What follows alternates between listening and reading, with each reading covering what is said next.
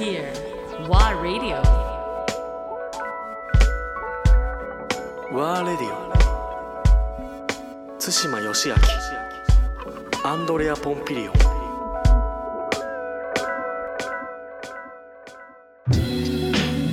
よしね聞いたことないんだけど、はい。よし東京出身はい。でしょ？どどうでしょ？うウエスト東京確か、えっとねそうですね。まあ調布？あ調布なんだ、はいそれもうじゃあ生まれも育ちも東京。そうです。生まれたのは？1974えっと僕74年ですね。年、はい。まあ昭和。49年。あのディレクタ昭和49ー中川さんと一緒で同じなんですよ。そうか大ちゃんと一緒。なんだね、でずっとまあ東京で育ってそうです。たっていう。もう普通にまあ、はい。学校もいわゆる小中高。はい行って大学もそうです。行って、うん。全部ずっと東京じゃん。そうですね。基本ずっと東京ですね。うーん。どういう子だったの？あのーすごいうん。分かりやすいんですけど、ん。あのー音楽がやっぱその当時からすごい好きで。好きなんだ、あのー最初ね姉が好きだったんですよ。姉が音楽好きで、うん、えー、と4つぐらい離れてるんで、うん。ちょっと上なんですよね、うん。でまあ僕はアニメ見たくて、うん。ああの漫画の時間になったらテレビの前行くんですけど、はい。姉が夜中にうん。録画したうん。あの音楽番組うん。特にあの洋楽にハマっててはいはい「ベストヒット USA」あ小林克也さん。あやっぱそうなんだね。あれをね永遠に見るんですよ。影響を受けてない人いないね。そうですね。ね。もう本当に永遠に見てるんで時代はそう見れないんですよ漫画が。アニメが。でもでもね姉だから強いじゃないですか。強いよね。でもそのうちだんだんこっちが夢中になっちゃうんですよね、なんだこれはみたいな。でそうするとあの学校行くとみんな当時松田聖子とか CCB とはいかはい。チェッカーズとかがすごい流行ってる時代に僕はランドセルを背負ってバンヘイレンとか マイケル・ジャクソンとか聞いてるわけですよ。うん。でちょっとこうつぶるわけですよね、違うぞと。でなんかあのーなんていうんですか遠足のあのーバスの中で一曲好きなのかけていいよとか言うと洋楽をそこに放り込むわけですよね。うんうんそうするとみんなこうハテナになるわけですけど中には何あれみたいなうん。子が出てくるんですよね。そうするとあ分かったみたいな。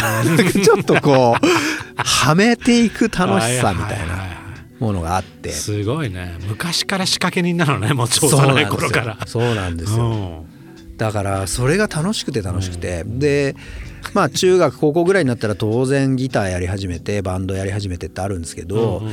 やっぱり才能がないなっていうのはもう早くから分かってうまいやつは本当にうまいんですよね。だからこれはダメだと。ただまあ楽しくはやってたんですけど、っていう中でじゃあ何を職業にしていこうかなみたいなところでやっぱ音楽を伝えるこの楽しさ、やっぱ小学校の時から変わってないんですよね要するに、そうなんだ。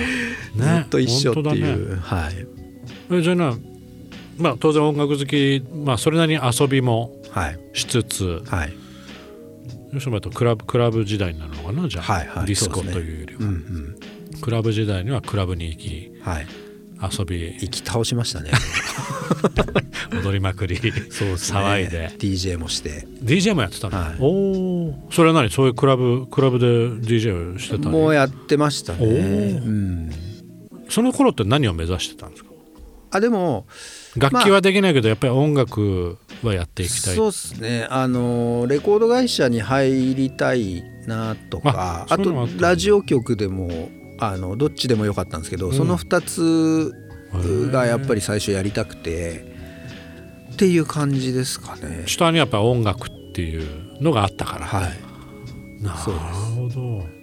まあ最終的にはまあじゃあいわゆるレコードレーベルにそうですね。行こうと。でもまああのラジオもあの音楽関係も全部軒並み最初いわゆる新卒採用みたいなあの真正面から行ったんですよね。うん。でやっぱりそれダメで。うん。で広告の世界に一回収まってあの広告代理店？そうですね。うん。2年ぐらいやってたんですけどうん。まあでも面白かったんですけどやっぱりその音楽がどうしてもやりたいっていうので転職してうん。そこからレコード会社に入りっていう流れですかね。ビクターに入って、はい。結構いきなりメジャー。そうですね。ただどうしても洋楽がやりたかったんですよね、どうしても洋楽だったので、洋楽の採用を探し続けたらビクターにあってでっていう感じですね。何部だったんですか？もういわゆる洋楽部の採用で。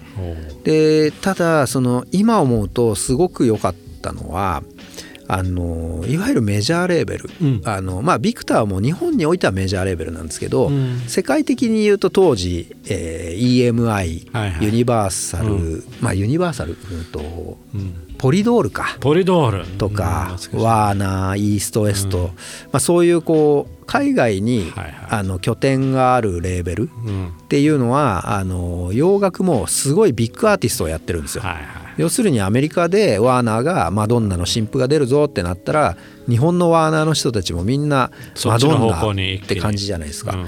でもビクターって日本の会社なんで洋楽においては、あのメインアーティストはいないんですよね。そうか。自分たちで契約しないといけないんですよ。はいはいはい。ヨーロッパのインディーズレーベルとか。なるほど。なのであの何かしらねすごいこう工夫創意工夫が必要だそれは良かったですよね、はい。だけど良かったったらあれだけど。そうですいね。わゆるうん。ただ単わ通常だとねうん。渡されたものをそのままはい。宣伝してそのままうん。売り込んで仕掛けていくっていう話だけど、そうですね。この場合だとネタをまず、そうですそうです。まあ、契約からして、うん。アプローチからしてやっていかなきゃいけないっていそうですね。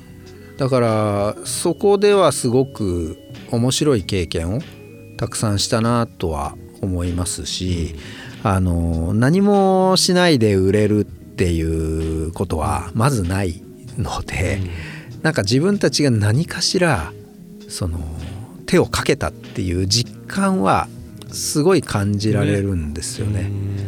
ただまあ洋楽なんでどうしてもそのプロモーションビデオから制作しようとか、はいはい。楽曲から関わろうっていうことはできないんですけどね、うん。でもすごくその途中段階でう自分のちょっとしたアイデアがそこにこう乗っかっていって、はいはいはい。でまあねもちろんそのたかがそのアジアの一つの国だけでしか関わってない日本だけでしか関わってないですけど、そのアーティストの人生においてやっぱりその少し影響があるじゃないですか。間違いない。だからそこはすごくやっぱり意義ある仕事だし、あの面白かったし、あとはその第一線のアーティストではないんですけど、うん。要は自分がまさにその子供の頃、うん。80年代に聴いてた人たちが、もうだいぶねやっぱりその年も取って、うん。まあちょっとこうとはいえ音楽を続けたいみたいなアーティストも、そのいわゆるメジャーじゃないところでやってるアーティストって多くて、でそういう人たち契約されてうん。来日して会うのはやっぱり自分にしてみたらもうヒーローですよね。たくさんそういう人に会ってきたんでもうほんと目の前にプリンスがいるとか、うん。ホールオーツがいるとか、ガンズのスラッシュがいるとか なんか夢みたいな、ハービー・ハンコックとかもういろんな人に会ってきたんで、これはすごく自分にとってはもう夢のような、あの時間でしたし、ちょっとでも関われたっていうのはやっぱりすごい今でもうん。なんかこうすごい時間だったなって、思いますよね。すごいですよね、